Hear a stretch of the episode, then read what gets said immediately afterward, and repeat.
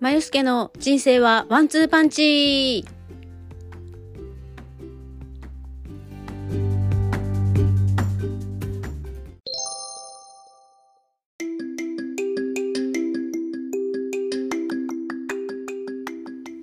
こんばんは、えー金曜日の夜になってしまいました、えー週1のね、えーポッドキャストになります。で今日は、えー概要欄にもちらっと書きましたけれどもかなり前もう今はねその方とこうお話しするとすごくこう自分がメンタル的にダメージを受けるので離れてしまったんですけどあのーその方だけではないですけどね皆さんもなんかこう何気なく言われた一言にすごく深く傷ついてしまうことってあると思うので、まあ、その辺についてねどうなのかなっていうのもちょっと最近特にねなんか急に思い出すんですよね。自分はどうなのかなっていうのも思いますし自分ももしかしたら知らず知らずのうちに誰かを傷つけていたりとかもするでしょうし、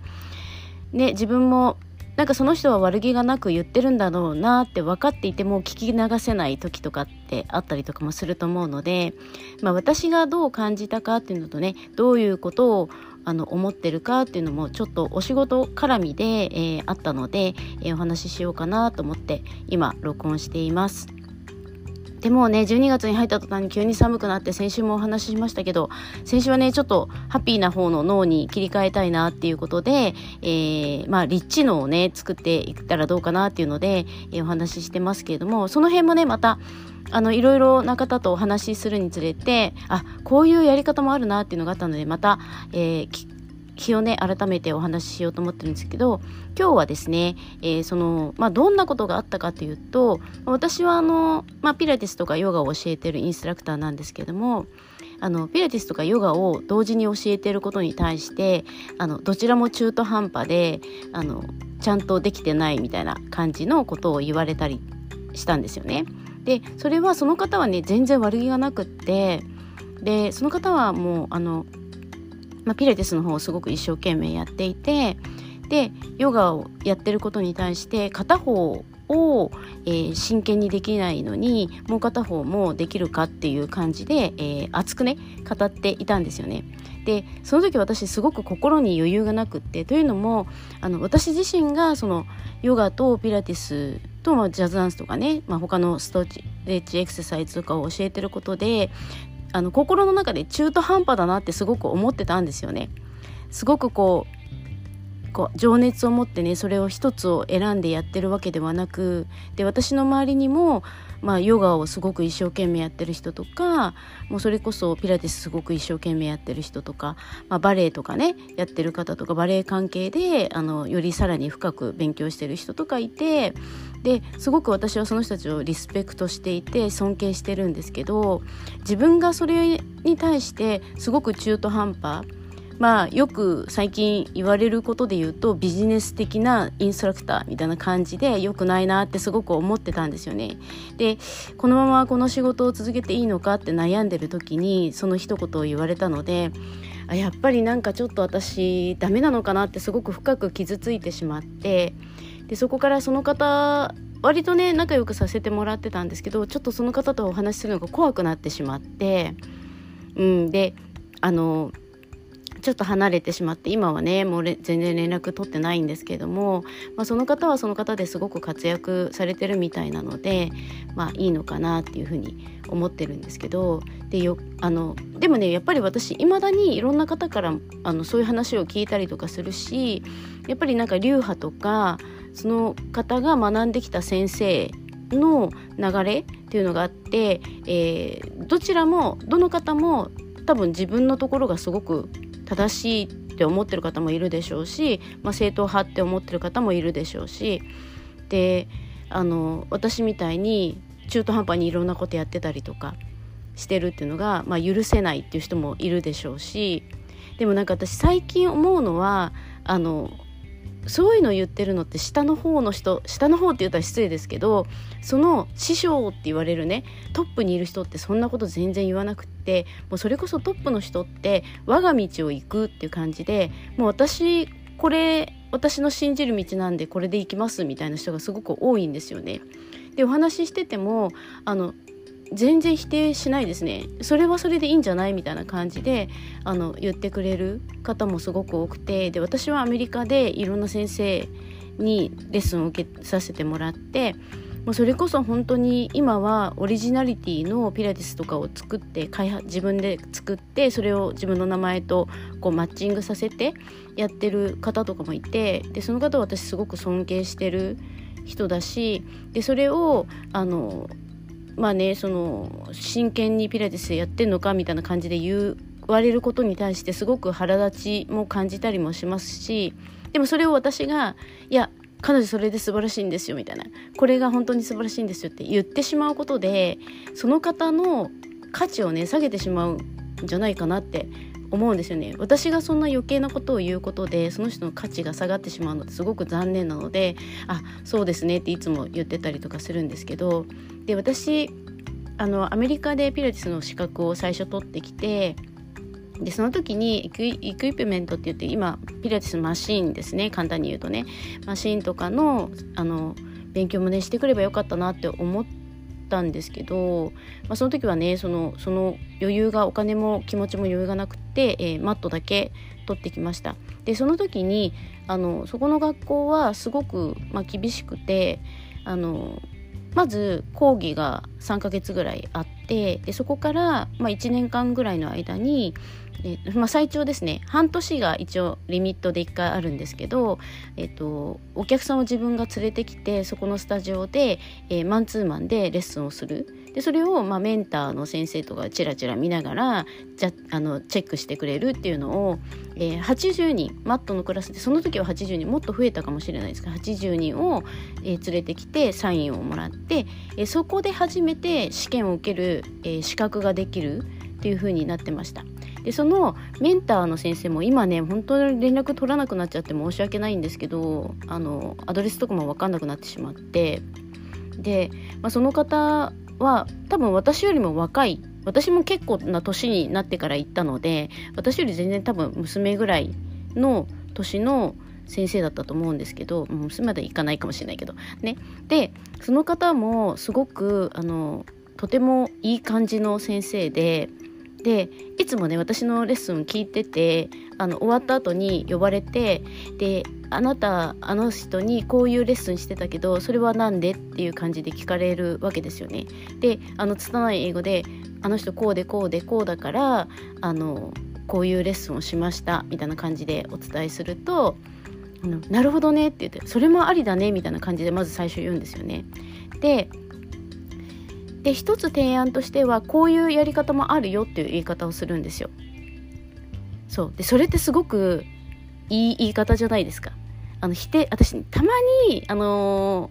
ー、まあ、ちょっと日本と比べたらあれですけどあの否定から入る先生っていてあの私だったらそんなやり方しないみたいとか私だったらそうはしないなみたいなことを言い出す人がいるわけですよね。でそうするとあのそれを言われるってことは自分を否定される気持ちに私はなってしまってであのだからあなたダメなんだっていう風にあの後に続く言葉が言ってないけど聞こえてしまうっていうね心にそれは余裕がなかったからなんですけどでそそういう言い方をする先生と「あなるほどね」って「それもありだね」っていう風に言ってからあの一つ提案としてはこういうやり方もあるんじゃないかなみたいなどうだろうっていう感じであの質問形式で言ってくれてあなるほど。ってじゃあ次試してみますって感じですぐにメモをしてでやったりとかしてました。で先生すごくいい先生で私あの試験3回ぐらい落ちて3回目にしてやっとっかったんですけどもう1回目はねまずね英語の質問される意味がわからないっていうなんかよくわからなくて答えられないっていうのがあってで2回目は質問はすごくよく分かったけど、えっと、どう答えていいか分かんないっていうのがあってであの最終手段としてその先生があの分かったって英語の拙い部分は絵で描きなさいみたいな感じで絵で描いてでそれに単語ここであのプッシュとかあのインとかアウトとかなんかそういうのを書けばなんとかなるだろうって感じであのやってで3回目やっと受かったんですけど、まあ、そういうのを見るとすごくあのポジティブに感じる。っていうのがすごくこう言葉の選び方のうまさなのかなっていうふうに思いました。で私はあのピラティスだけではなくてヨガの学校で、まあ、ヨガのインストラクター育てるあの仕事も一時期やってたんですけどあのまずね私の言葉が拙くってとてもこううまく伝えられなかった部分もあったりとかしてでそれがあのやっぱり人間って成長するので回数を追うごとにあこうだなこうだなっていうふうにこの伝え方の方が分かるかなこの子にはっていうのが見えてくるわけですよね。だから私がその講師を始めてすぐの頃に私のクラスの、えー、生徒だった人はには本当に後から申し訳なかったなっていうふうに思ってでその分あの後輩たちをねしっかり育てようっていう風にしてやってました。でまあそこはねちょっとあの私の考えてるこう講義の進め方と学校の講義のあのこうしてくださいっていうのがうまく合わなくて、えー、やめたんですけども。ねなのであの今でも時々そういう風に感じるあの言葉の選び方ってすごく重要だなって思っていてでやっぱり日本のインストラクター多く何々しないでくださいっていうのが多いんですよね。で私も未だにたまに使っちゃいます。それが染み込んでいるのでこうしないでくださいっていうのと例えば、えっと、お尻に力を入れすぎないでくださいっていう言い方をするのと、えっと、少し腰から背骨を長く伸ばして呼吸一回吐いてみましょうかってって言ってからお尻の力を抜くような何か吸引をしてあげるとかってするとあの否定するよりもこうしてみてくださいの方が発展的だったりするわけですよね。なので日常会話でもやっぱりそういうところがあってで私もあの結構細かい方で特にスタジオの運営とかに細かいのでこれなかったよとかこれある私やっちゃうけどみたいな感じで言ったりする時にあなんかちょっと言い方きつかったかなとかね後からすごく反省してあ次の時こう言えばいいかよかったかなとか思うんですけどで特に私たちみたいに言葉を使ってお仕事していく人っていうのはやっぱりなんかこう否定から入ってしまったら良くないかなっていうふうに思います。うん、であの接続詞もすごく難しくってで何々あのよくね言われるのが何々しちゃえばいいじゃんみたいなことを言われるんですよね。でしちゃえばいいじゃんっていうのはあの取り方によってすごくあの突き放された言い方あじゃあそういうふうにしちゃえばいいじゃんみたいな感じで言うのとあの違いますよね。で何々したらどうっていうのとしちゃえばいいじゃんっていうのはちょっと突き放す感じがまあ私これ今の言い方なんですけど言い方もあ含めてあのあるので私もちょっとなるべくあの特に私よりも若い人たちと話す時はそうならないように説明をねうまくしながら、えー、話したりとかもしますしもちろん私よりも年配の方が私のクラスたくさん多くいらっしゃるのでなんかね思わぬところであの激鱗に触れることもあったりするんですよね。なのでなるべくね顔色とか見ながら「あそうなんですね」みたいなところから始めて「あそれは大変でしたね」みたいなところとかあのやる。であんまりねこうねあの否定とかよりはただ聞く聞くだけで全然満足して帰られるのでそれでいいのかなっていうふうに思います。うーんなんかね難しいですね日本語もそうしあえもしかすると英語の方があのポジティブな言葉がちょっと多いのかなっていう気もしますね。あの日本人ってやっぱ控えめなのでこうしたらダメだなみたいな感じで気持ちもねあのネガティブにちょっと私の場合は特にネガティブに入りやすいのであのちょっと言われただけで結構へこんだりとかするんですけどあのそれがねあの良くないなって自分もそこ気をつけようって思ってで最近はもうなんかしぶとくなってきあしぶとくじゃないずぶとくなってきてあのそう言われてもいやいいじゃん私別にこれでいいやっていう風になってれるようにはなってきたのであの前よりはすごくこう決定的なダメージは受けなくなったんですけどそれでもやっぱりねあのすごく仲良くしてた方から言われる一言ってすごくこう傷ついたりもするしあの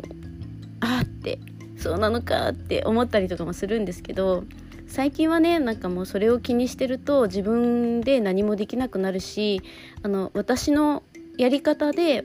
あのいいって言ってくれる人もいるからそれでいいのかなって思うようになってますただね最近あの私それに甘えていてあこのやり方でいいんだって言って甘えてる部分があるなって実は先日気づいてあのちょっとね2023年はもうちょっといろいろ勉強してであの目標を作ってえこういうことをやってこうとかっていうのを今自分の中でこっそり決めたのでそれをやってこうかなと思ってます。でもちろんねその仕事だけではなくって仕事以外のこともあこういうのやりたいなとかいうのをやっていこうかなと思ってます。うん、あのねもうどんどんやっていかないとあの時間がもったないのであのやりたいなって思ったことはとりあえず仕事に全く関係なくってもやりたいなって思ったことをどんどんやろうかなって思ってたりとかしてで皆さんねこれ聞いてる方少ないんでどうかわかんないですけどあのやりたいなって思った時がその人のベストタイムなのであのぜひともねしっかりあの計画立ててやってもいいしなんとなくぼんやりやってあそれが楽しいなって思ったら続けてやってみてあのそれが身になるかならないかは別として楽しいものっていうのでやってもらうといいんじゃないかなと思います。でいつも通りね雑談ぽくなってしまってあのうまく伝えられてない部分も多いと思うんですけどあのまあ要はですね私自分であのネガティブな言葉を伝えないようにしようっていうこととあのネガティブな言葉を受けたとしてもそこまで落ち込まなくってもいいんじゃないかなっていうふうに最近思いましたっていうことです。うん、言葉ってすごく難しいですよね。その人の言葉のチョイスもあったり本当それこそね同じことを言ってるんだけど接続詞次第でネガティブに取れたりとかポジティブに取れたりとかもするしあの声のトーンとかでもねやっぱり違う。だからこう文章で伝えるってすごく難しくって声のトーンってこう色が見えるその人の温かい色が見えたり冷たい色が見えたりとかするってその実際に見えないけれどもそのトーンで冷たく感じたり温かく感じたりするとかっていうのもあるのであの、まあ、2022年あとちょっとしかないですけど気をつけてそういうところを言っていってで、まあ、2023年ね皆さんうさぎ飛びし飛びでうさぎ飛びじゃないうさぎ年でビヨーンって飛べる年らしいのであのいろいろねネガティブに取らずにやってもらえるといいんじゃないかなと思います。ということで今日はこの辺で終わりにします。ではまた来週。